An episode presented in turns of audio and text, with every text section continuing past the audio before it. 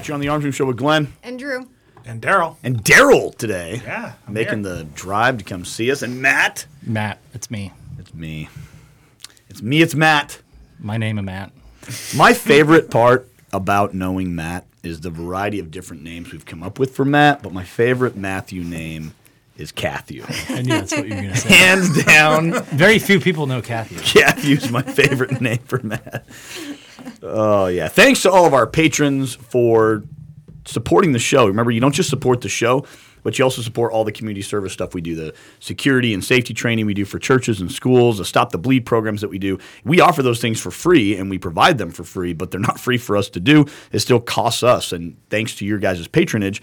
They- We are able to continue to do that, not just in our communities, but in yours as well, especially as we travel to different parts of the country. So we appreciate your support as a patron. If you're not a patron of the show, uh, what the fuck? It's like really inexpensive. You should definitely become a patron. Go to patreon.com and just go to the Arms Room Show. It's really easy to do. Uh, let's see. We're gonna get into some news here. Uh, first thing is the this hurricane that hit Acapulco.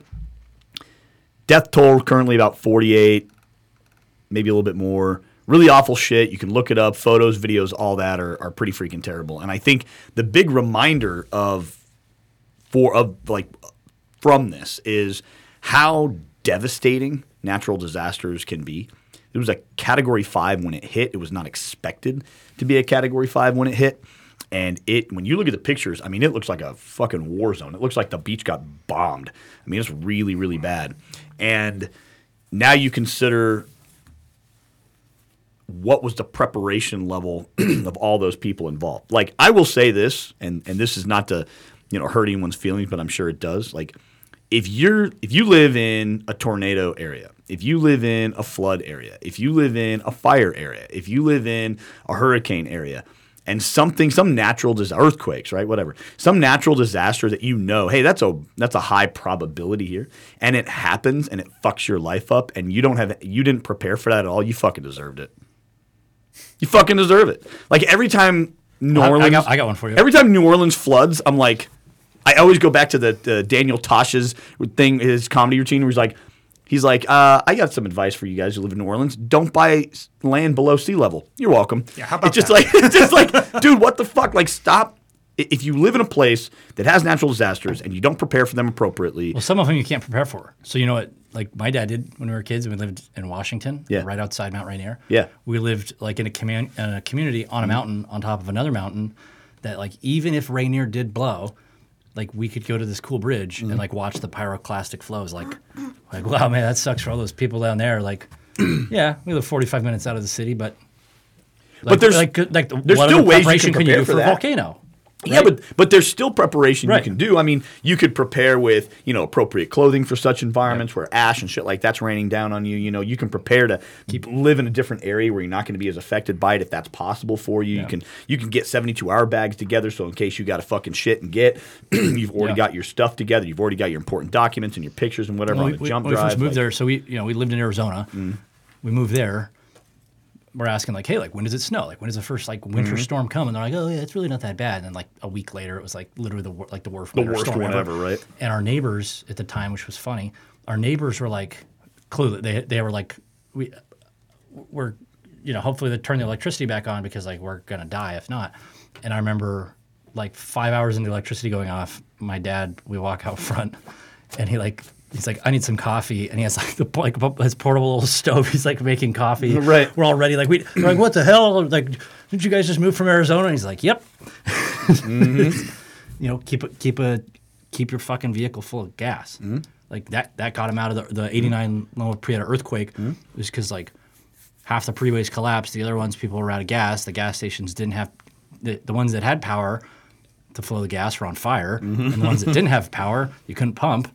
And you know, I was a little bit too young to remember, but my dad was probably like, "Huh, that sucks." As we like cruised, As you on drive right by And with a full like, tank of gas. We're just gonna keep driving until we find. Oh, hey, look, a town of electricity. Cool. it's like one of the number one reasons that you know like i've always harped on everyone in my family like a half tank of gas is an empty tank of gas the end you know I, I stopped this morning to get fuel on the way here because i was creeping up on my half tank.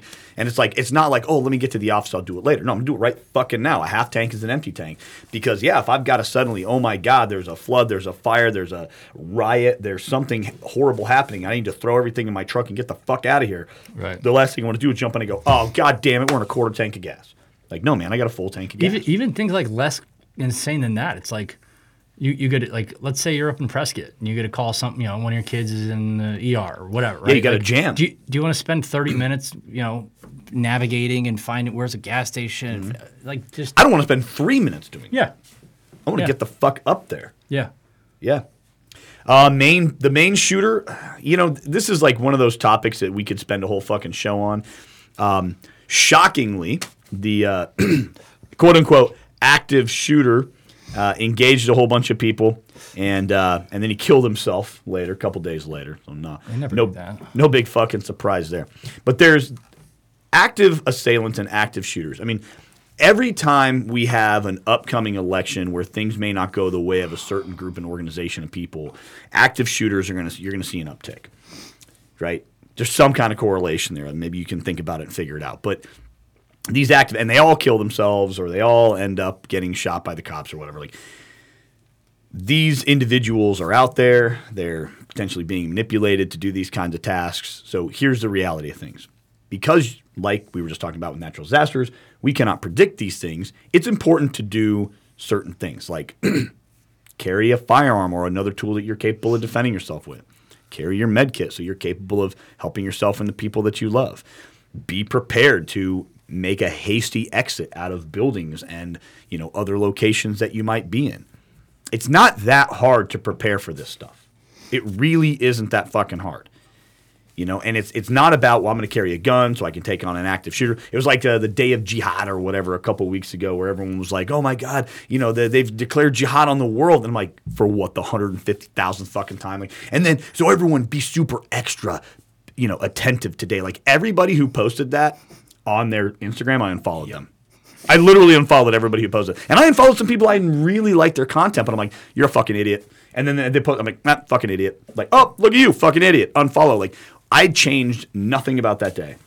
I'm always. It was a prepared nice for those Friday. types of The weather was great, dude. fucking Yeah, it was It was such a These beautiful fucking Friday. retards, dude. So it's like, no, dude, I changed nothing. Every day is a is that possibility. So if you're not prepared for that kind of shit every day, you're not fucking prepared. The end. Now here's something that is hard to be prepared for. A pilot who allegedly shut, tried to shut off engines hadn't slept in 40 hours. Stunning new details emerged Tuesday in the terrifying incident aboard an Alaska Airlines plane where an off duty pilot is accused of trying to shut down the engines mid flight. Uh, he was en route to another plane on Sunday, but had uh, had not slept for 40 hours and had discussed and had discussed using psychedelic mushrooms. This is the story, this is the story you were telling me about. That's the one I was telling you about. what I was just According to a criminal complaint. At the time of the incident, off duty Captain Emerson was sitting in the flight deck jump seat, which is in the cockpit. Emerson engaged with the pilots in casual conversation before allegedly trying to grab and pull two red fire handles that would have activated the plane's emergency fire suppression system and cut fuel to its engine. He allegedly said, I'm not okay, and reached up to grab the red fire handles, according to the criminal complaint. I'm not feeling these vibes. but he was unable to pull the red handles down all the way and fully activate the engine shutoff because of the pilots wrestling with him. From the time Emerson said, I'm not okay, to when he exited the cockpit was about 90 seconds, the complaint said. he let the Tell, intrude. tell me you would never want to fly airplanes again without telling me. You never wanna fly Yeah, airplanes right. again. It sounds like he just let- like that. It sounds like he let the intrusive thoughts win. yeah, You know? exactly. I'm not okay. Gadoosh.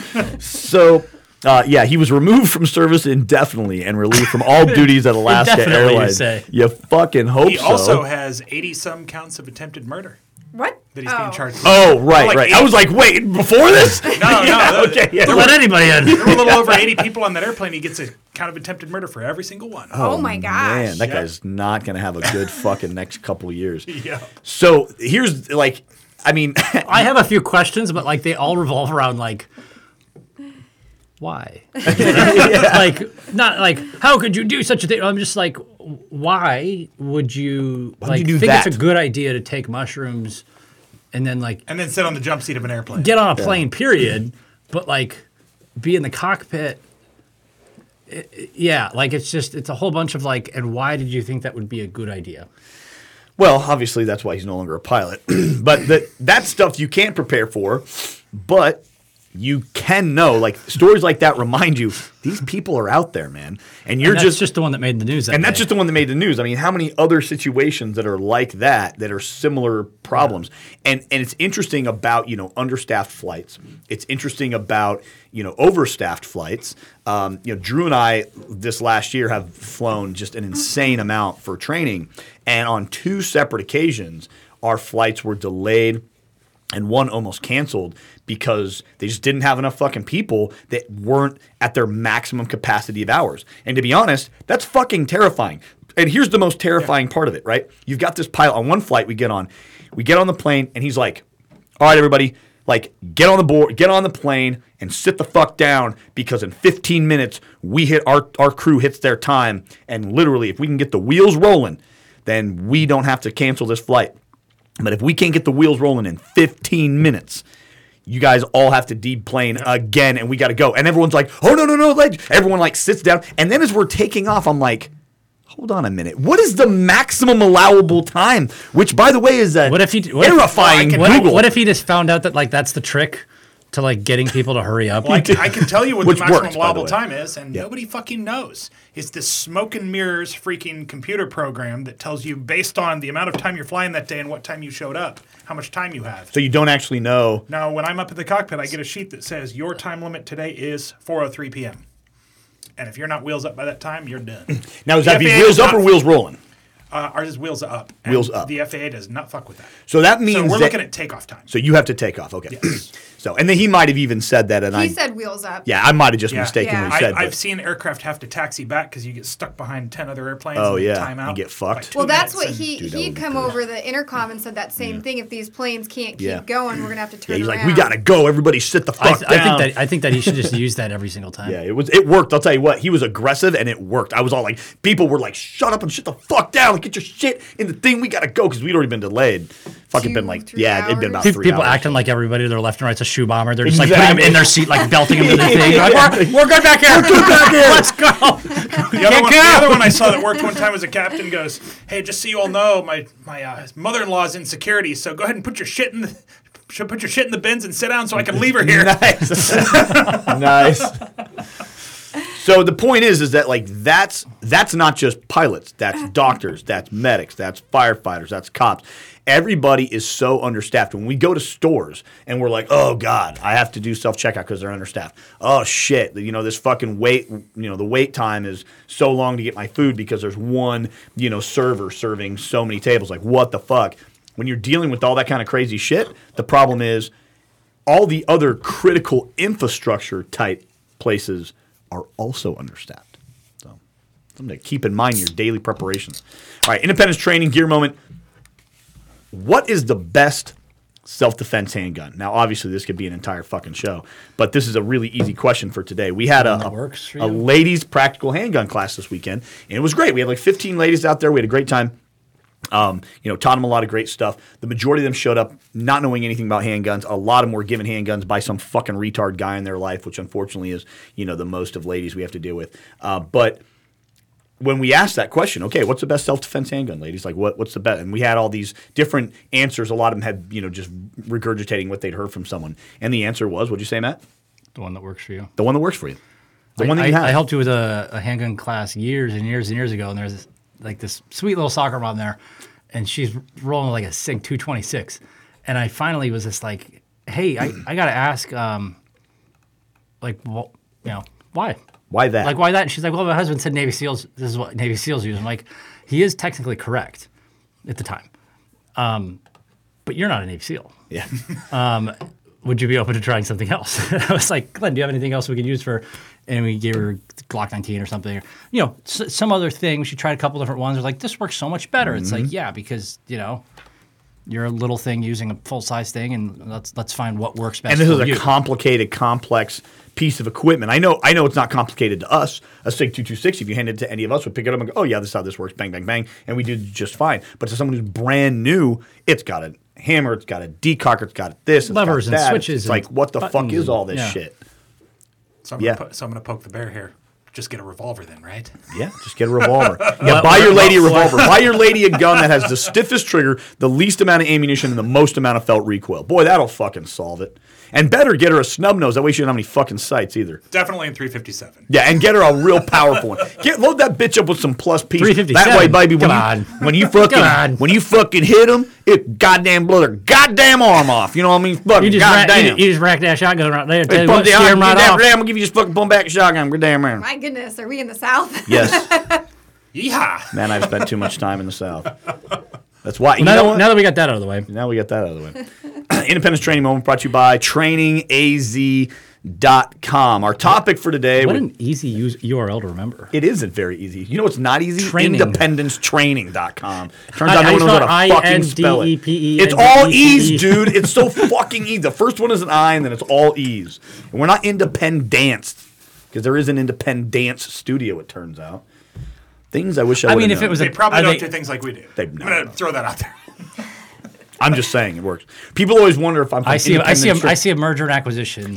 So here in the works here. I, so I'm I'm playing softball the other week, and someone was like, the the guy who runs the team actually put my email instead of my phone number in the group thread thing, and someone was like, "Hey, dude, I saw you're from Independence Training. Is that do you are you a trainer over at Independence Gym?" And I go, "Are you fucking serious?"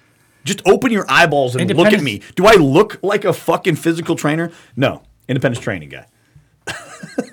Independence Gym's a fucking legit gym. I know it's a legit gym. I have no problem. You with should take that as a compliment. All the dudes over there that are I training know. are like IFBB I- pro bodybuilders, like Olympic weightlifters. Isn't that where Doug trains at? Where, where Yeah. He, yeah, Yeah. that's where he is. Yeah. That's what I thought. So yeah, like I know guy, I know trainers. Yeah. there. it's a fucking awesome. How, a how great dare you accuse me of being a trainer? Like that's where fucking Alex Rodriguez trains just at when he's here in town. I'm just Like, saying. Take I it as a don't compliment, look like, dude. I don't look as, like a gym trainer.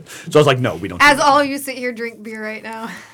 this is my training right here. You know, if you drink 150 milliliters of water for every beer you drink, there is no dehydrative effects, and I can prove it with fucking Science.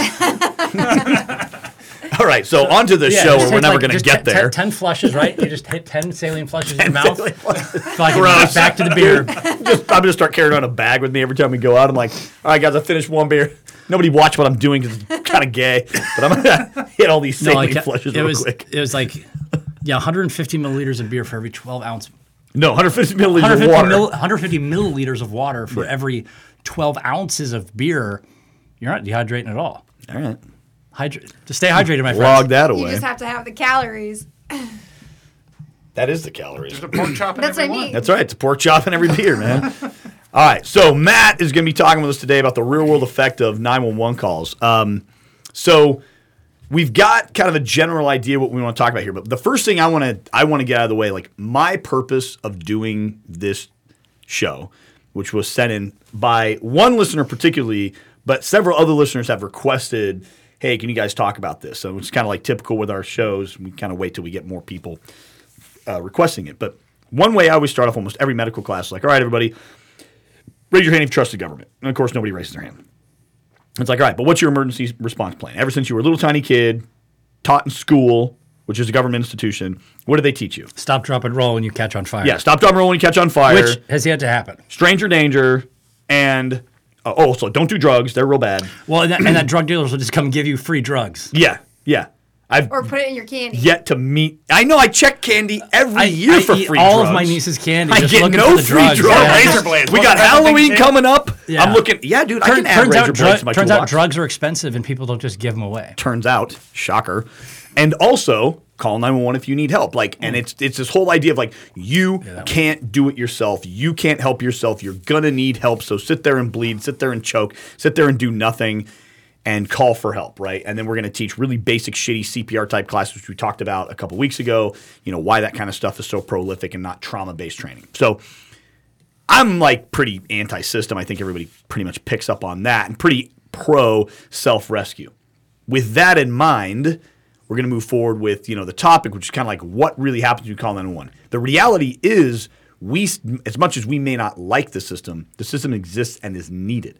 It is needed to get someone to you sometimes so that they can do technical skills that Sometimes you cannot Let's do. talk about what an emergency is. so talk about what an emergency is. When do you call just- 911? just don't. But like, what? what is, there are times where it's like You Yeah. need to fucking call yeah, 911. li- life, limb, or eyesight. I mean, there, there's like, like I, w- I would encourage people to like watch a. There's videos online, but like if you call Phoenix Alarm or you, you like you call a dispatch center, and you're like, hey, like can I just like stand there and listen to the crap you guys like deal with? They'd be like, you really want it? Like you really want that? And then you say, yeah. They're like, okay, come on down. And then you're gonna be like, holy crap, like this, this is shit. a nonstop hotline for people of like my tummy hurts or uh, there's a scorpion on my wall. Actual call, Mm-hmm. by the way. How many snakes have you had to handle? Rattlesnakes. Uh, A good number, but like my my opinion and like the the general consensus on that is. If it's some like 85 year old lady living in like a retirement community, there's like a six foot rattlesnake in her backyard, like I get it. But like every single snake call, we'd pull around and be like, if there's some 35 to 55 year old man in the front, like the first, like we we were always like, we need to get off the card and be like, sir, I need your man card. yeah. And then, um, but yeah, usually it was like, um, you know, some it's like some guy, you know, or like a parent with like three kids they're trying to wrangle and their dog, and the fucking snake's like right under this thing, and they're like, you know, I, I get it, but um, more often than not, it was like, like not a rattlesnake, uh, or it was. Sometimes it was like a straight up six. Like I sent you the picture of my buddy mm-hmm. Jared holding one that mm-hmm. was like s- at least six foot long and this big, and the snake pole is bending, and mm. and the dude's a farrier. The big like snake. he spend he was on Forged in Fire. Like he spends his spare time like hammering melted metal into knives, and like he had to use both hands. Like, Oh my God. go ahead and call. I get it, right? Maybe maybe we'll just be like, fuck, maybe need police to come shoot this thing, right? I don't know, but yeah, like, and the snake call thing is kind of like some departments do it, some departments don't, and a lot of that comes back to the back end of like who's dictating what calls they do and do not respond to, and you know, it's one of those things of like nobody on the fire department's pissed. You know, we're, we're happy. Like, if you're terrified of the snake and you don't want to fucking go close to a snake and get rattle, you know, a rattlesnake bite, and then have to call us for real, like, sure, give us a call, right? But the issue is like in between the hours of like 9 p.m. and 6 a.m., people would be like, "There's a fucking snake outside." You're like, "Yeah, uh, go back inside, go back to sleep. The snake will probably be gone in the morning because the snake's out doing snake things, right? You know, it's like, um, you see people sleeping at the bus stops all around this kind of general area of Tempe. Like, they're not dead. They're probably breathing. It's okay. And if you think, oh my God, that guy, like that guy's dead, uh, I, he's not breathing. If you're, if like, if you're really, really freaking out about it, like maybe you should stop your car, go over, see if you can wake him up. And if it's like, oh, he's actually not breathing, then do the whole. There's a guy over here. I think he's not breathing, but like this drive-by 911 calling out of concern for others, like, man, there's like a there's there's you know nine one one like the call like if you look at the call volumes like they've probably tripled. I think they have like tri- legitimately tripled in the last like twenty years or something. And part of that's because like fire is you know could like has more shit they can do like has more stuff they can help out with. Some of that's because like police have now been additionally told that you have to do like all these 20 additional duties mm. and some of that's just people are like, my tummy hurts, and can I'll just call this like mobile, on the spot five five minute response time mobile urgent care. that'll come right to my house and take my blood pressure. Right? What, what would you think if there was like, and this is super fantastical here. and I don't want to go too deep into this topic, but I'm just putting this out there since you have experience, you know, responding to these calls. like when I when I was doing search and rescue stuff, sometimes we would go out and rescue people, and I would be like, we should charge them for this. Mm-hmm. You know what I mean? Like this was the dumbest fucking waste of our time. And there's some things like I remember when the stupid motorist law happened, where if you try to cross a water thing, like a flooded And you water, drive around the barricades that say like, "Don't do this it's thing." like if you intentionally go into water you know you're not supposed to go into and you get stuck and they have to rescue you, they actually make you pay for that. Yeah, so Phoenix has, uh, to some to some degree, they have that with a couple of the mountains now, where it's like on certain days and certain Those, temperatures, those like So signs, I- those signs are not there for no reason. Well, I know with certain SAR rescues, they can charge you. Like for example, like helos, like where I worked, the the helo was not free. So if you had to get a helo called, um, yeah, you were fucking paying for that. Now I like down here at MCSO, if I remember correctly, the first ride's free, and they could have changed that policy since the last time I've trained with them. But but wait, I get one free ride. you get for one free fucking helo ride if you Do get you have fucking a stuck. phone number? Like, yeah, need- exactly. I, I have a number I need to get from you after the show. But my point is like first ride's free, right? But after that, if you ever have to use their SAR again, then yeah, you have to fucking pay for it. And and uh, my point being is if and I know everyone's like, well, I pay taxes for these services, and it's like you're right. You pay taxes for those services, and that's a whole other like you pay taxes for the show. infrastructure to exist. That's a whole other fucking show, right? But the point being is, if people had, if there was a penalty for failure, right?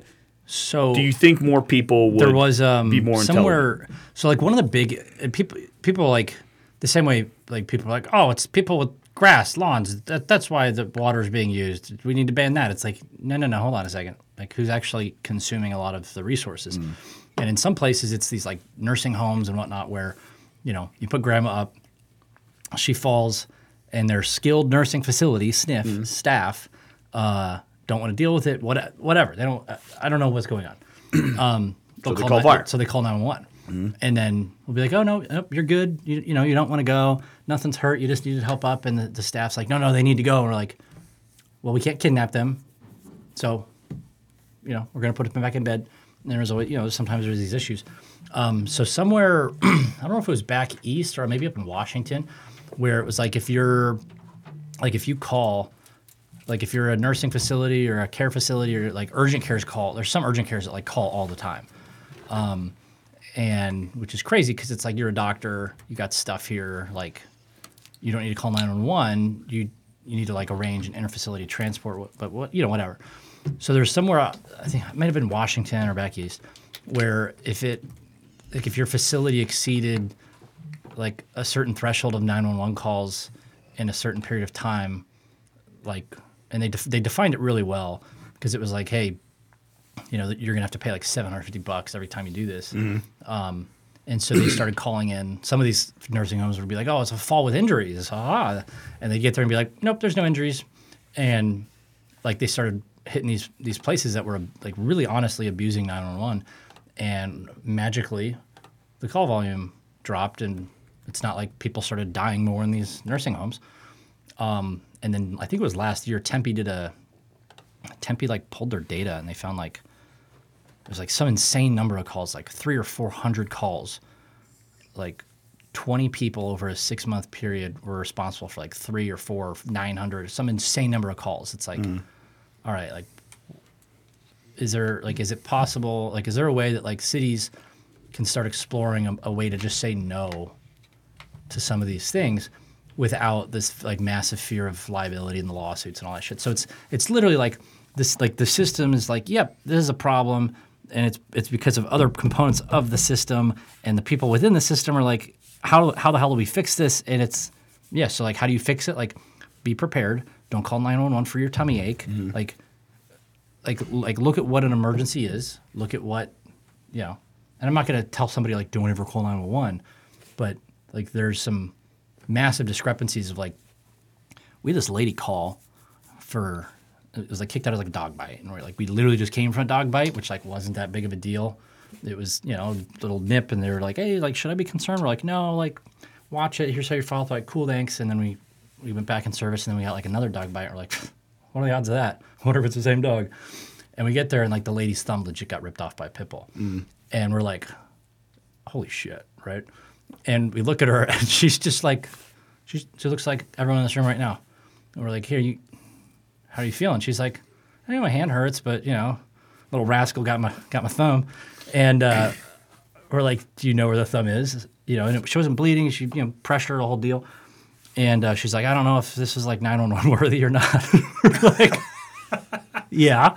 And i'm over there like where's this thumb? Because like maybe i can you know find a thumb and uh, one of the guys was like, "Oh, I found it," and we're like, "Hey, do, like, do you do you like want anything for the pain? Because like, you know, your thumb did get ripped off, and you do look a little clammy." She's like, "No, I don't think I'll need that." And we're like, zero to ten, what's your pain?" She's like, "A two. And we're like, "They don't build them like you, huh?" and then uh, you know, and so you got like on one end of the spectrum, you got like that.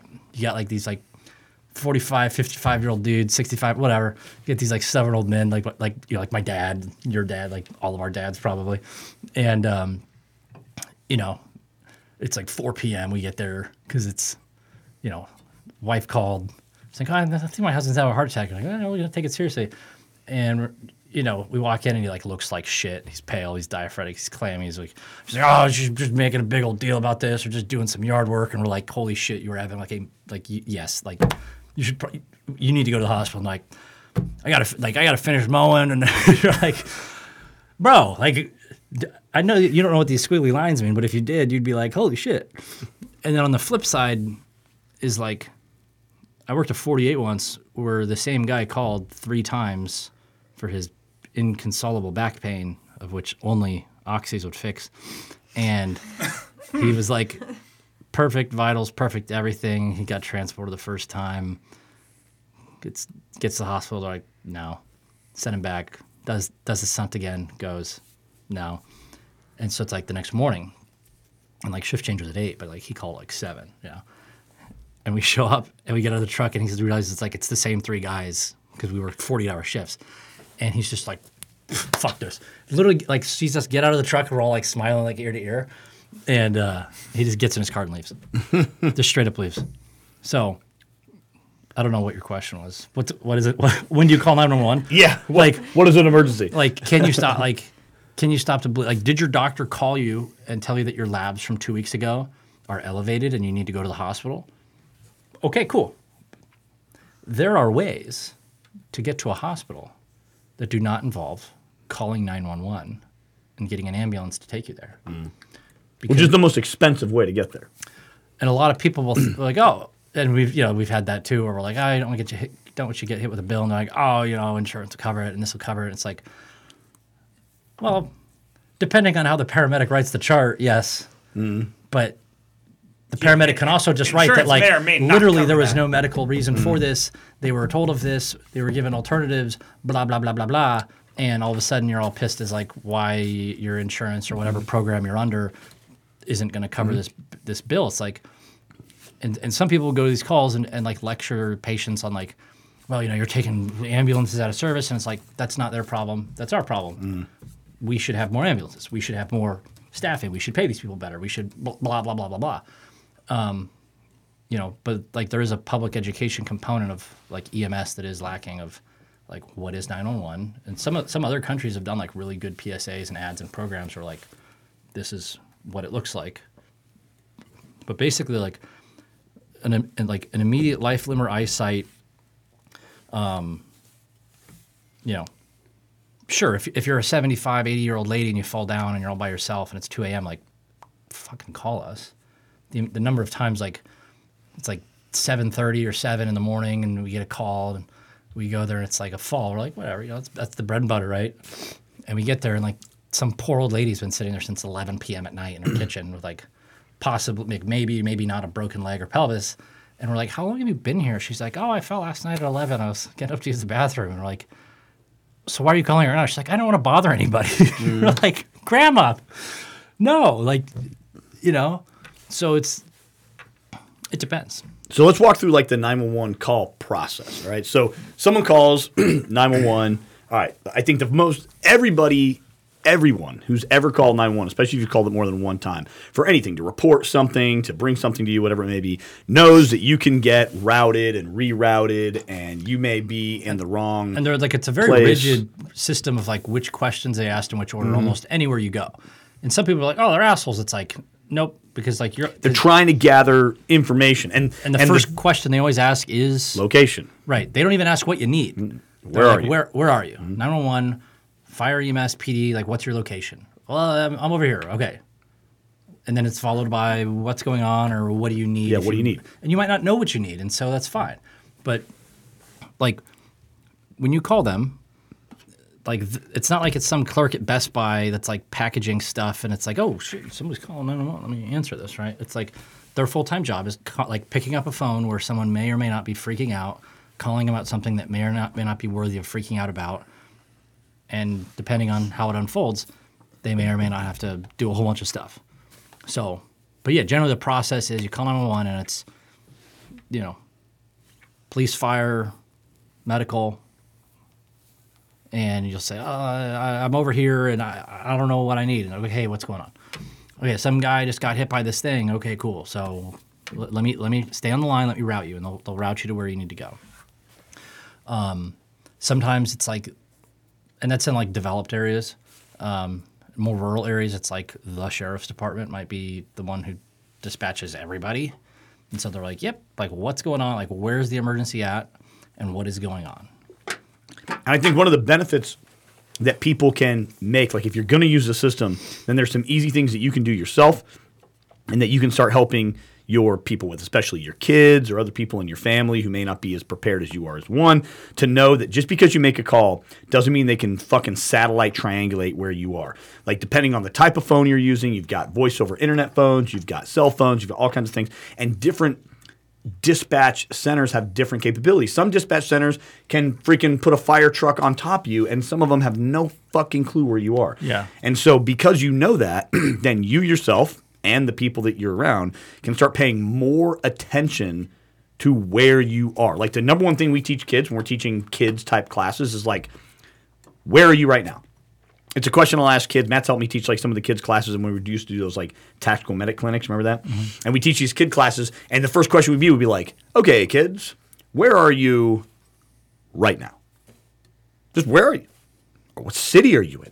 What state are you in? Do you know what what building you're in? What's the name of this place? You know, part of town What's you're at. some landmarks? Like, did you pay attention driving here? Did your parents say, "Oh, it's on this road"? You know, like that would be massively beneficial if you were trying to describe where you are, and then you get into mile markers and landmarks and You know, you know also- all you- that kind you know of what stuff. else is Stop pretty- blindly following the blue fucking line. Yeah, Jesus. You know, you know, what else is kind of cool. The only way you can call 911 is if you have a phone. phone. Yeah, And you know what else you can do with a phone? You can download offline maps. Mm-hmm. And you know what doesn't need, like what feature your phone has that doesn't require a network connection? The GPS function. Mm-hmm. So you could have offline maps and no network, right? Let's say it's a dead phone, you don't, you didn't pay your bills at Verizon or whatever. Fun fact, any pretty much like any phone, any cell phone will call 911. it's FCC requirement. Yeah. So between offline maps and you know the GPS function, like you mm. can find out where you're at. And that's a But- useful but thing that- even for your a, kids. That's a, that's a heads up. Like you got to do mm-hmm. that in advance. You don't get to download offline maps when you're. But let's let's say you want to. You're like, hey, I don't want my kids to have a cell phone for any variety of reasons, but I do want them to have access to emergency capability. All cell phones have to be able to call 911. That's a requirement by the FCC. So you've got this phone that can call 911 no matter what. Download off, off offline maps. Excuse me for everywhere that you go. All phones have that GPS capability. Again, you don't have to have service for it. It's just built into the unit. So now I can always pull up where I'm at and make that phone call Right. to 911. I can't do anything else. Any other phone call I make just routes you to Verizon or AT&T or whoever the phone is for. It's like, where's my money? but the point being is this is a way to be able to provide with your old phones, you know, service. And when if you're by the way, total side note, if you're sending your old if you're turning your old phone in for credit, you're stupid. Don't fucking do that. Smash that fucking thing with a hammer and throw it in a goddamn fire pit. Right? Do not fucking send your phone back to anybody ever for any fucking reason. I'm hesitant to even get my screens repaired knowing what some of those fuckers are up to. So, anyway, that being said, so now let's say it goes to the call center. Call center turns it over to dispatch.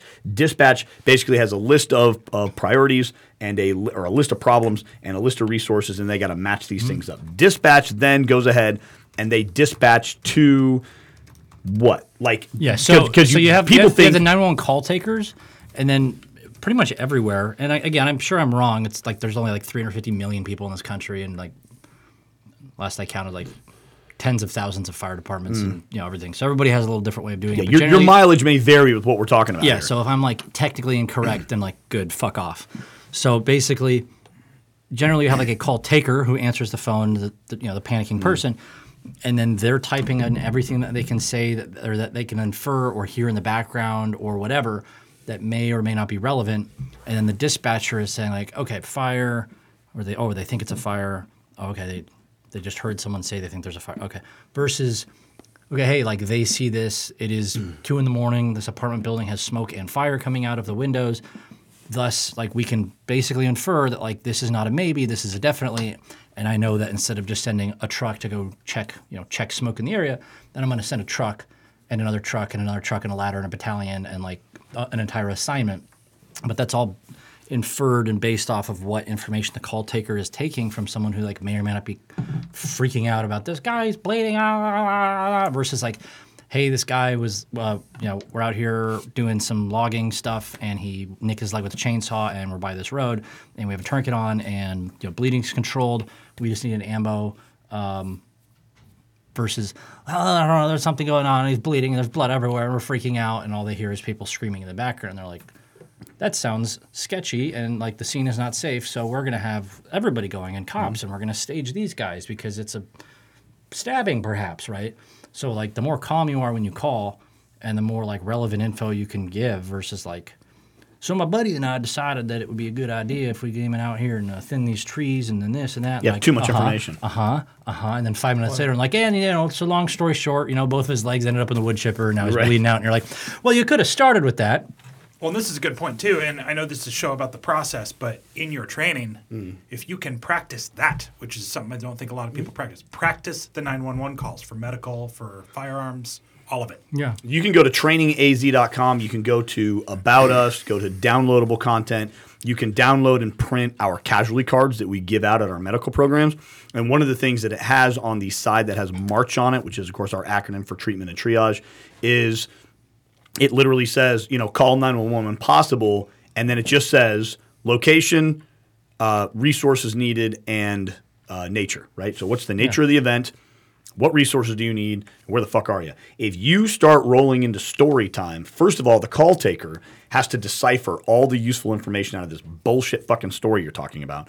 And second of all, they've got it's just going to take more time, right? So they've got to you, ha- get you have you the, to you the, have the dispatcher point. sitting here like, I'm waiting. I'm, I'm, waiting. waiting to start typing in like a hundred the words a words you say too, because if you say there's a shooting or there mm. was a training accident, Right. which we cover in our safety two briefings, totally different things. Yeah. Yeah. Hey, I'm at Ben Avery Shooting Facility. There was a training accident. You know, somebody uh, took a round in the foot. We've got bleeding controlled. Right. But, Weapons- you know, weapons are secured. Yeah, There's no weapons are secured. Everything's good. But if you're like, oh my god, I'm at this, I'm at this event at Ben Avery, and someone got shot. Boom, boom. Here comes the cops. And it's not that anything illegal is necessarily happening. That there's going to be legal They just have to default to it's like what's the, like they're going to default to someone got shot. Worst case scenario, someone is still shooting. Yep. Whereas if it, hey, it was a training accident, there's no like there's no hostile anything. It was a negligent discharge or whatever. Weapons are secure, bleeding's controlled. They'll be like, okay, cool. Like we can send a cop to, you know, knowing that he's like, oh, I got a tourniquet if need be, but you know, we're going to need some paperwork and we can get the ambos and not have to have them stage and not have to have the whole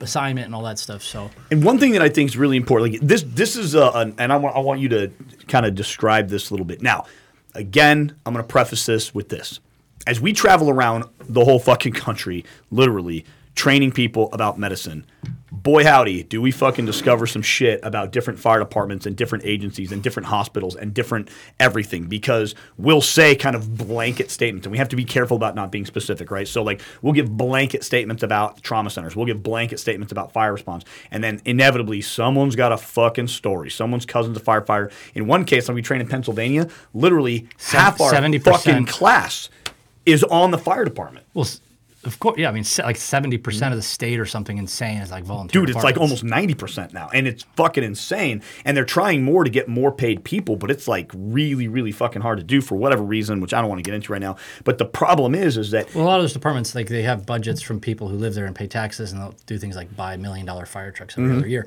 and like they could just you know pay the people that staff the trucks, but you know they they they like the idea of free labor if the free And labor gets if the, stuff. if the free labor gets to wear a blue shirt that says firefighter. So one of the things that we end up usually butting our heads against, especially when we're trying to like get people to do training, is they go, "Oh, I don't worry about it, man. I, I live in a really great place. Our fire department's five mi- five miles down the road." Or, "Oh, dude, you know it's no big deal. Like we can see the fire department from the." And it's like, okay, so what's your response time? I'll be like, "Oh, it's still like You're- you know five or seven minutes." I- am like, so you're telling me that a fire truck right there still takes five to seven minutes to get here? Okay, that's that's appropriate. That's pretty quick. Now, imagine they're at lunch.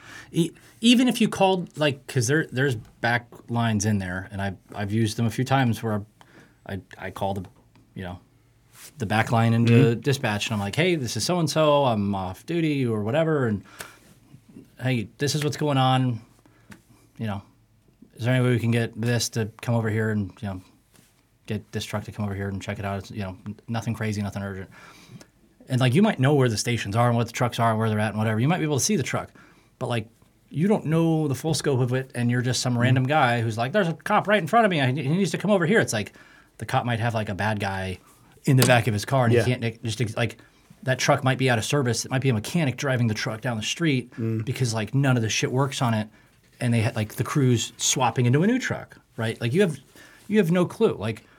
And, and my, my favorite one is people are like, oh, I can see the fire station from my street, from you know, from they're right across the street. And you're like, how often is the fire truck not there? All the time. Oh yeah. Oh yeah. Yeah. Yeah. Or they're like, oh, there's like shit many, there's uh, so many trucks in there. And You're like, yeah, well, like where do you think we store the million dollar fire trucks? Out like out in a yard somewhere? No, like like the hazmat truck. Like just because there's a fire truck and a fire station doesn't mean there are four dudes staffing it. Like there are stations where there's like five or six trucks there, and there's like two of the trucks are staffed. Right? Now, staffing, I want to talk about because everybody thinks, I shouldn't say everybody, that's not true. The majority of people that we talk to think fire equals EMS all the fucking time, right? And that's It depends. not true because it depends. Like we were talking about before the show, and we were kind of prepping on these questions, stuff like I've spent enough time around doctors, like Yeah. in the last year and a half, where like basically, just like it's the ultimate answer to any Uh, it question. depends. It's like, well, it depends. depends. It depends. Because here's the reality: you can get a fire truck that has nothing on it but firefighters. Shockingly, just firefighters, fire techs, whatever they call them, right? Yeah, there's there's there's places back east where like the fire department is there to do firefighter stuff and car accident stuff and extrication stuff and hazmat stuff. Mm-hmm. Like NYPD, like or New York City. Like, do you know who cuts people out of cars there? Like, who does extrication? Uh, no idea. Take a guess. Like, who would who would you think? I mean, firefighters. No, You would think. Oh no. Cops. Yeah. For l- last I checked, their emergency services unit, they handle extrication and all that kind of stuff for car accidents. Interesting. Fire department will go there for like fires. Like if a car is on fire, they'll do it. But then it's extrication, somebody else. But yeah, but like that's just And that's it's- it's different just a- everywhere you go. that- and it's like everywhere's a, everywhere's a little different, and they have. I mean, yeah, like and then staffing. Yeah, it's like you know, Phoenix, Phoenix is like a very weird anomaly. We have a lot of trauma centers and a weird system Yeah. where like almost like in order to be on like the Phoenix system, if you're a fire department, like you have to have two paramedics on your truck. We have a fuckload of emergency service personnel in the Phoenix area. Surprisingly, like, Like, Even with that fuckload, what's the response time? it's still a long It depe- time. it It depends. depends. It depends. It depends. there, there was uh, um, I, me and a buddy were on the, the utility vehicle, just like running some errands, getting like air tanks filled up or something, and we just had like a BLS, you know, like we had a monitor, we like we could do like BLS, CPR, whatever, you know, stuff, um, and like a, we were like right down the street, and like a difficulty breathing popped out, and we're like. Dude, we're like 50, literally 15 seconds away from it. Like they, the, the information for the call hadn't even populated yet, and we pulled in, we walked in, and they're like, the fire department just walked in and they're like, oh, like there was confusion, and we were there two or three minutes before the truck got there. And we're like, everything everything was good, but like, And I've seen, it- I've like, seen and experienced that kind of insane fast response times where it's like you barely hang up the phone and they're fucking knocking on the door and you're like, holy shit. That's the exception and not the rule. Yeah. The other reality is, okay, maybe they're here, but what resources did they bring? So there's two. Right, we- th- we- there's we- two points that I want to bring up here. The first point is this: for everyone who's ever said. The fire department's right down the street. Oh, there's like three fire departments in my the fire Yada, yada, station yada. is physically located down the street. You are correct. But but here's what I here's what I would challenge them to do. Have you ever in the I know you have a busy schedule, all right? But have you ever in your busy fucking schedule walked down to the fire station, knocked on the fucking door, someone's going to open it if they're there, and you're going to go, "Hey, I am a citizen who lives right over here. I would like to know what you guys are capable of doing."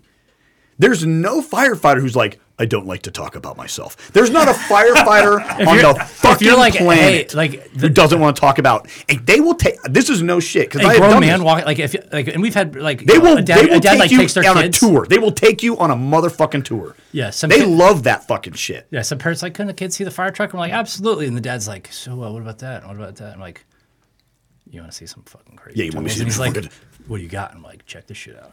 And it's like the kids like, talk about myself like, some like more? the kids and the mom are like, "All right, honey, let's go." And he's like, "Babe, do you see this? Look at the generator on this truck." You know. Look at this pneumatic jack. You can rip the fucking doors off a tank. Yeah, Look at it's this like torch. like like firefight like firefighters, a bunch of dorks that like talking about all the weird tools on their million dollar Mm-hmm. toolbox. And if you want to go like literally go down there and just be like, don't go in between like noon and three. That's when we're PTing. we're taking naps. Taking naps. Yeah. for all the for all the silliness that happens in, in the middle of the night when we don't get to take naps. Um, but like go down there, bring them a box of donuts, Mm-hmm. and like st- hit them with these questions. I'm serious. Like if I you thought that if, was cop food, not firefighter food. the secret, the secret, all public the, service The food. secret is like if you show up with a snack to a fire station, and you're like not on the job, doesn't matter what you're asking. Like if you're like, hey, like literally, I, we tell them like, like oh, how do I get hired on the fire department? You're like, go get like cook, like Oreos and ice cream. Go to a fire department. Go to a fire station near you, whatever. Walk up to the door, ring the doorbell, ask, I brought you guys the stuff, and I'm just curious, like if you could tell me like how to actually get on the fire department, and they'll be like, someone told him to do this that's on the job. Mm-hmm. Thus, he's already kind of passed. We will some- accept your offer. So like, sure, come on in, but like you can do that with. Like when we gave birth, like we went to Chandler and like we brought like buckets of snacks, like multiple buckets, Mm. like because I know the shift change times, right? like we got killer service. Mm-hmm. We got every, anything we needed, but like just go down to the fire station and ask them, like, hey, like, so what happens if like you guys are gone and I call? Like they'll be like, oh, well, the way our system here works is, and they'll explain it, and none of it's going to be like they're going to be there even faster. And here's the other reality of things. Yeah, and it's not necessarily that, but here's the reality. The reality is the more familiar they are with you, if you do, if you are the person who now has a res- uh, an emergency, and they're like, dude, that's Bob Jones, who once That's the ye- donut guy. That's the guy who brings us donuts every six months. That's the guy who brought his kids down and they climbed on the fire truck and then, you know, and then they came down to our fundraiser for the handicapped kids. That's Bob Jones. You think do you think that affects them? You're goddamn right it does. They are 100 We- fucking we- we percent remember going to make that better. We remember addresses. there was um uh gosh, they were like the sweetest they were the sweetest people ever. And I know this is like delving into like story hour, but um Matt, you don't know anything but that. Okay, continue. so um Drive by beers turn into it hours. was this it was this old older couple and he was going through I mean he was kind of terminal cancer and you know, family flew in from out of town. We're taking care of him, and, every, just every so often, it was just like, "Hey, like, I, we don't know what's going on." It's like, "Fuck, he's filling up with fluid." Yeah, like, hey, good, like, you know. And they were always like, "Oh, we didn't mean to bother you." It's like, nope, like that's you're the opposite of bothering us. And anytime his address popped off, we were like, "Oh, it's you know, it's whatever his name is," which I you know can't say, but and um, you know, when he eventually passed, like, I mean, his like the entire time, like his family was coming by, like we like we would. There were times where we were like at a call, like five houses down, and we're like, it's two in the afternoon. Like, let's just go see how they're doing. And we just pull up, mm-hmm. and we'd just be like, hey, like, how's it going? Oh, yeah, yeah, absolutely. And like, it, it's a community service. It mm-hmm. is a public mm-hmm. service. Like, But that last part, that's the thing that everybody forgets. Is they're like scared to call. It, it's like it's like cops. I, I want to digress for just a second. we had one of our kids a couple years ago. Um, they accidentally called 911, but they called it. They had the phone and they were fucking around with it, and they called nine and then like 21s. Turns out, still 911. Yep. Right. And then they they freaked out. They didn't know what to do when someone's on the other, so they threw the phone under the bed. Right. So So, then we're all downstairs having a great family. so they hear noise, a, a, a live, you know, a, oh, a- It's a live 911 call. So we're all downstairs playing a game as a family, and it's like knock, knock, knock. And I look at the peephole and I'm like, fucking cops are here. So I like open the, do- open the door and I'm like, hey, what's up, guys? And there's like, yeah, there's like four fucking cops, right? And I'm like, hey, what's up, guys? And they're like, yeah, we have an active 911 call from this address. And I was like, okay. And so I'm like, hey, uh, is anyone messing around with the phone? We're literally all in the living room right by the door playing games. I'm like, is anyone messing around with the phone? And it's like pretty sheepishly, one of the boys, one one, kid of the is boys is like staring at the ground, and I'm like, go get the phone. And I'm like, hold on a second, sir. So he runs upstairs, and then I go, are you monitoring the call? He's like, it's, it's feeding into my ear right now. And I'm like, okay, check this out. Just wait. And he's like, it just stopped. So then he's like, obviously there's no problem here, right?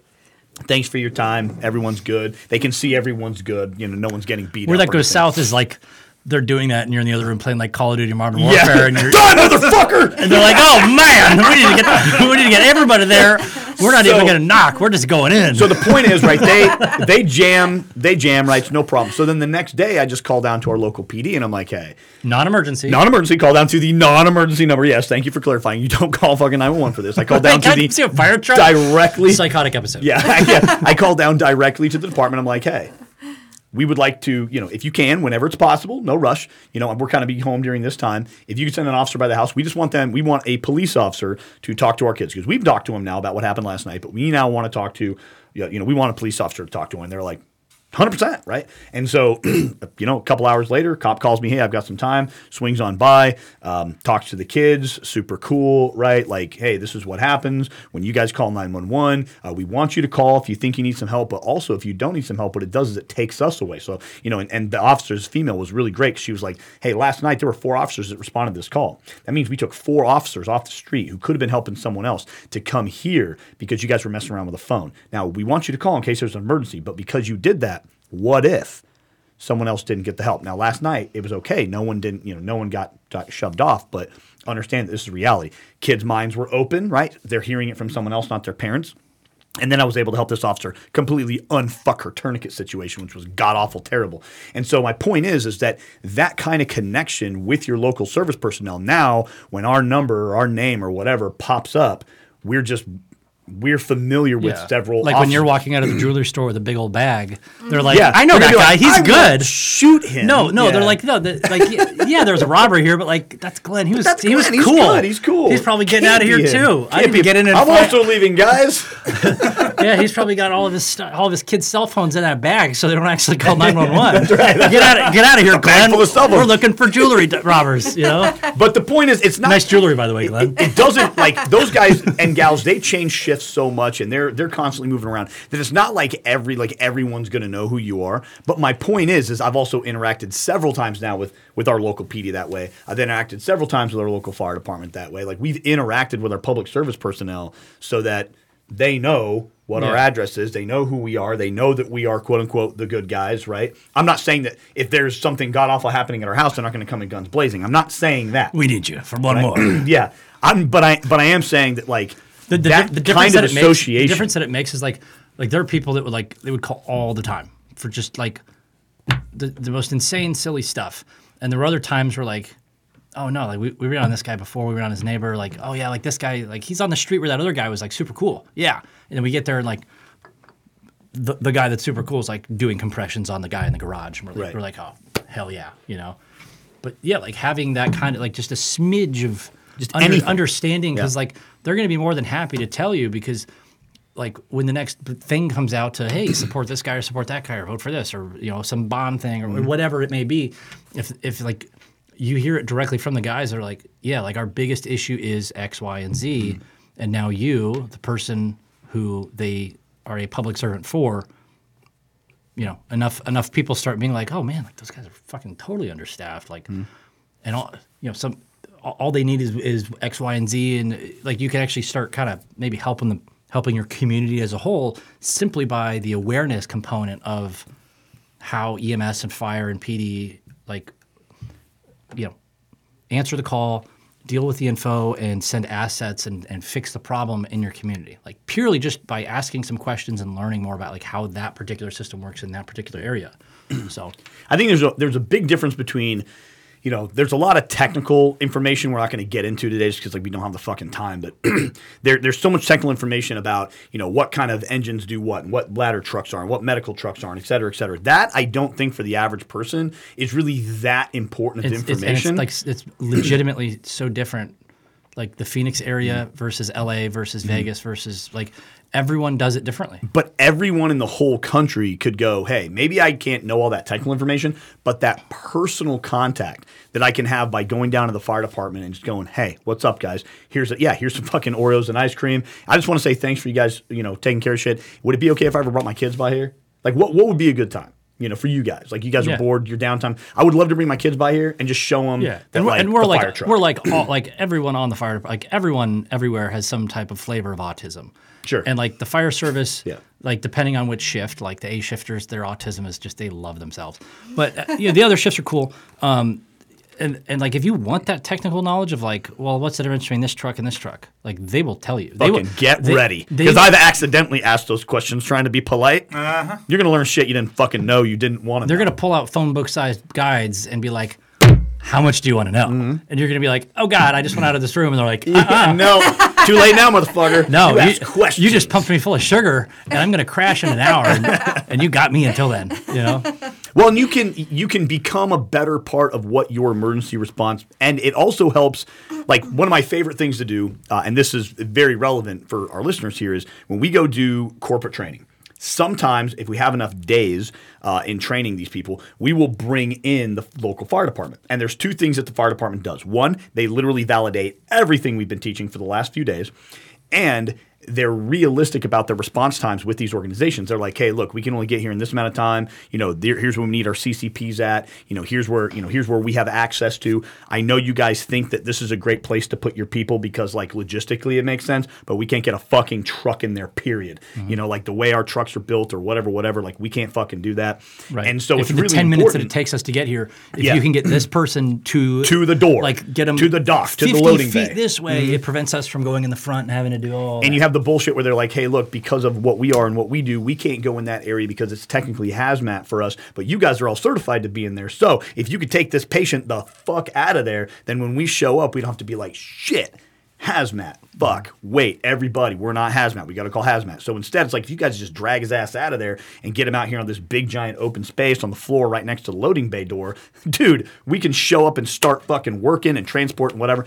And they love that shit. The fire department loves that shit. I have never called the fire department ever. I mean, I've had them fly in fucking helos. I've had them build in HLZs for companies. I've had them do all kinds of shit. They love this shit because this is their fucking job. And most of them, for the most part, like their job. And so they want and they're bored. Right, emer- emergencies are inevitable, and what we do is like we'll sit around the, the, the table or training or whatever, and we will like, if this happens, like how would this go? And it's like let's get five agencies here and figure out like how it would go, the best way to do it. Well, what if this happens? Fuck. Okay. Well, let's figure out. Like it's it is so much like like preemptive and you know uh, proactive planning. Like get involved. And what if part of that, if you know that they're already doing proactive planning, what if I call them because I have a big, and a lot of these places we go to, I mean, we're talking these places are hundreds of thousands of square feet. Like, I mean, there's a place we go to that's literally 950,000 square feet. It's fucking huge. And they, when we first went there, we were like, "Have you guys ever had the fire department out here to like look at this place?" And they were like, "No." I'm like, We've called them plenty of times. They just couldn't. yeah, They, they, they never and made I'm like, it. They never made literally, it to us. we're gonna call the fucking fire department tomorrow, and we just call up the chief and go, "Hey, man, can we get you know, can we get a crew out here?" And they're like, "Fucking totally." Yeah, the, they the love word, that the word shit. you want to use is a pre-plan or a walkthrough. Yep, yep. I just asked him for a walkthrough. I was asking for a walkthrough, and they come through and they're like, "Fuck yeah, dude!" And they send the guys out, and the guys love it. Meanwhile, yeah, we're feeding them some food. We always invite them at lunchtime. Do, that way do, they're do you know, lunch. have you, you know that new Shield spot? Yeah, yeah, yeah. Apparently, like every single department on this in the valley has walked through, pre-planned that place, and has been doing so for the last multiple months. Yeah. because like every Chandler guy I met was like, bro. I got to tell you about Scheels. I'm like, it's not even open yet. They're like, yeah, I know. We did a walkthrough. We did like eight walkthroughs. Like, Yeah. and so now like if anything happens at Scheels, I'm sure it'll be good. But they also just, you know, every guy on the job now is like going to Scheels and buying shit. So well played, you know. So I, I know you got a jam here, Matt. But one one thing that I want to ask you just at the the end here is like from a scene safety perspective. You know, we like I was just talking about, kind of like, hey man, if that guy's in a hazmat situation, I can literally grab them and pull them out. But because of bureaucracy and politics and and you know liability and all that, a, a regular firefighter may not be able to go in there and grab them, right? But I might be able to. So the more that you can get, this is, should be part of pre-planning. This is what we build, like with our corporate clients. We build CCPs or casualty collection points, right? This is obviously like a TCCC military concept, but like CCPs are critical because if I can make an area, the closer I can get to care, the better. I don't care if that's from a dirt road to pavement. I don't care if that's from the backyard to the front yard. Mm-hmm. Look at the fire don't care what it evacuation plan in like big corporate buildings, Mm-hmm. And it's the same thing. It's like from this sign, here are your closest exits. Mm-hmm. Okay, cool.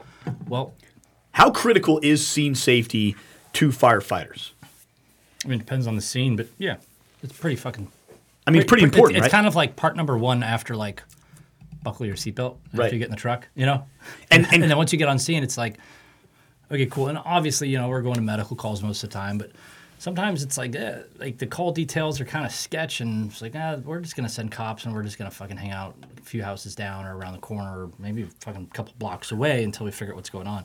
But yeah, like if you like get like patient access, right? What how, how do you assess your trauma patient? You have to be able to access them, and you have to see and expose and all that shit. So like, if if you're able to like get them like get them from deep inside the warehouse full of racks and merchandise where guys with boxes and gurneys are going to have to figure out how to get through like mm. just start working them to a position and say hey we're around back we're on the east side or whatever we're, we're bringing them to the front you know pre-planning. And it, and it goes back into that as pre-planning. But you know like unlocking your front door that's kind of a big one. Mm-hmm.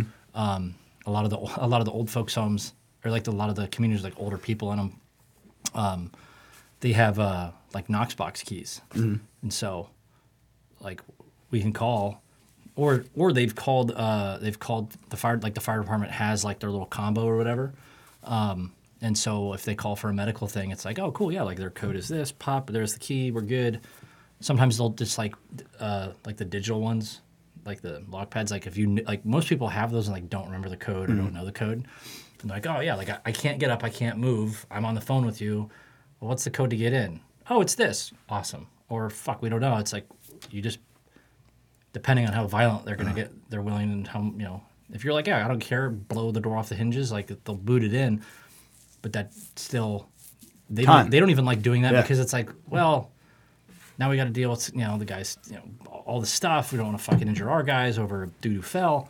So like some of this like most simple shit is like if you have a digital code thing, like know what the code is, so you can relay it to them. Like let them let them like make it easy for them to get to where you're at, which is knowing your location, knowing where you are in reference to like where the ability for a vehicle to come is. Because I mean, how many like if we pulled someone out of the back here, we're like we're in the back. It's like it's probably the worst spot to be just because the fence and the access. It's like okay, well maybe maybe we get them out there towards the road uh, on that side. So Well, I think like a, mo- a recent thing that Drew and I witnessed was we were at this big event with a family, huge event, literally thousands and thousands of people, and we are exiting the event. The event is over. As we're exiting, a fire truck is trying to get in, right? So there's like 5,000 people trying to fucking exit this event, and the fire truck can it, the fire truck's fucked, right? And then they make an oopsie and they turn into the wrong fucking parking lot. And now watching them try to 800 point turn around a fucking fire truck, you can you can visibly see their frustration, right? They're trying to turn this fucking fire truck around. yeah, it's like Austin Powers with the golf cart. and yeah, dude, and they're like they're like we've all been, we've all been there. they're like lights going, man, and they're trying to get the fuck out of here, and they literally just can't get out of there. And finally, I mean, we were sitting there for 45 minutes, and finally the fire truck was able to go past us. I mean, it took that 45 minutes for them to get. I'm like thinking, what if a couple of dudes who were right there by that event just picked that person up on a makeshift fucking litter and literally just walked them to the road. The road is a quarter of a mile. What if they just walked them to the fucking road? That fire truck could have been on top of that patient in five minutes Right. instead of fucking forty. And a lot of these events, you're starting to see like they get these little, they have the little golf cart things where they can put a little stretcher. And, Oh, yeah. Mm-hmm. You know, they're they're they're doing their half of the thing, but like all of a sudden it's night and there's people everywhere. Not even like chaotically people running and screaming, but just like There's just people. ten thousand people. Like, oh, that was a good time, and they're just cruising to their thing, and you know, yeah, like it's. Um, the other thing is know like know where you're at. Um, telling somebody that you're at like 4857 east baseline versus 4857 west baseline, depending on the city, might be a big difference. There's been times where like uh, you know I was like on the Ambos in Mesa, we get a call and it comes out as whatever, and you're like, okay, that's fucking East Mesa, and then you know we're pulling up and we're like, I'm not really seeing that. Like there's a house, and that's when they're like, hey, we're just realizing like they meant west, and you're like, mm-hmm. that's a fucking Tempe call now. Mm-hmm. And, Like we're on the AJ border, and like just just the east versus west, and that, that wasn't the dis- that wasn't the dispatch, that wasn't the call taker, mm-hmm. that was the person that said the thing. And sometimes you know, like now all of a sudden that whole call like the call generation process has to restart, and they're like, oh, you guys are canceled, and we're like, huh, I wonder what that's about. And then we like look up the call, and we see that like a different truck just got popped, and you're like, fuck, dude, that's Way out that was that was five that was a five six minute delay, and yeah, sure, they're right down the street. It would have you know they would have been on scene already, mm-hmm. but they they didn't But know now. they didn't know the location. So now it's like well, okay, so they just you know it was a six seven minute time from the time the call went out to the time we got on scene. Turns out they fucked up. Now you're adding another six minutes, and our truck is now out of service, and you know now you start that that flow of like, oh fuck. So, know where you're at. Mm-hmm. It's like the number, like the first thing they teach in like police academies is like, where are you at right now? Like, without looking, like, which direction are you facing? What streets are you, like, what street are you on, and what streets are you in between? Mm-hmm. Well, knowing your location too. I mean, sometimes it may be better to just you know get yourself out of there. Mm-hmm. Uh, back where back where I used to live, absolutely. we knew that by the time all that call generation, you know, call taker and dispatch happened, and all that, it was easier just to hop in the truck and drive. Mm-hmm. Yeah, You know, and yeah, way faster. especially in the rural areas of- of just being able Yep. to call ahead and be like, "Hey, this is what I got. I'm heading here." Like, unless we can, you know, Mm-hmm. I don't know if you have assets that can meet somewhere, but like inter- like intercepts are a thing that are I mean, are regular in rural Don't drive areas. if you're too injured to do so, of course. But yeah, Oh yeah, yeah, for sure. yeah. Well, I know you got to jam, Matt, but thanks for uh, taking the time and answering some questions and sharing some having stories. Thanks for knowing. We can always do more. So thanks to Matt for coming in and talking to us um, a little bit about you know his experiences and sharing some stories with us and kind of getting it in people's minds a little bit more of like what really needs to happen when they're calling 911. There's so much to this topic. We could spend two or three shows, hours, yeah, hours, um, just talking about it. But there's there's one more thing I did want to mention about calling 911 and you know remember that as soon as you call 911 you have now invited whatever they determine to be the next best step into your life. You have now invited someone to help make decisions for you. And maybe if there is any kind of legal issues involved here, you may have invited someone to force decisions onto you. In one way, shape, or form, you have now, in my opinion, if, if it's not needed, like Matt said, if it's needed, fucking call 911. But if it's not needed, you have now complicated the situation because you have added players and you have added resources and you have added other people that may end up making decisions for you, for your loved ones, for the for your patient that you're trying to help. And they're making decisions based on their guidance or regulations, and you're making decisions based on the fact it's you and Mm-hmm. your family. and you may be, you may be making moral and ethical choices for some patient on the side of the road and when fire department shows up they're making decisions based on their you know TTPs their SOPs whatever their their politics and bureaucracy. And that's unfortunate but it's the fucking reality of things. And where you end up getting transported to if you turn that over to someone else may not be the best option for you. It may be. It may be. It may not be and so it's really important to research further into this topic with your local fire department. Research further into this topic with you know your local hospitals. These what people tend to forget is these are things that we fucking pay for. So like if you're on the scene and some firefighter starts pushing you around, tell them to fuck off.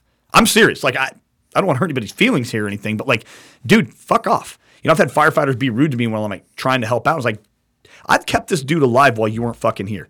I'm not asking you to like fucking give me a, you know, you want my autograph or anything like like don't roll in here and be an asshole to me because your fucking wife is fucking three other dudes or whatever. Don't bring your fucking personal problems into my fucking life.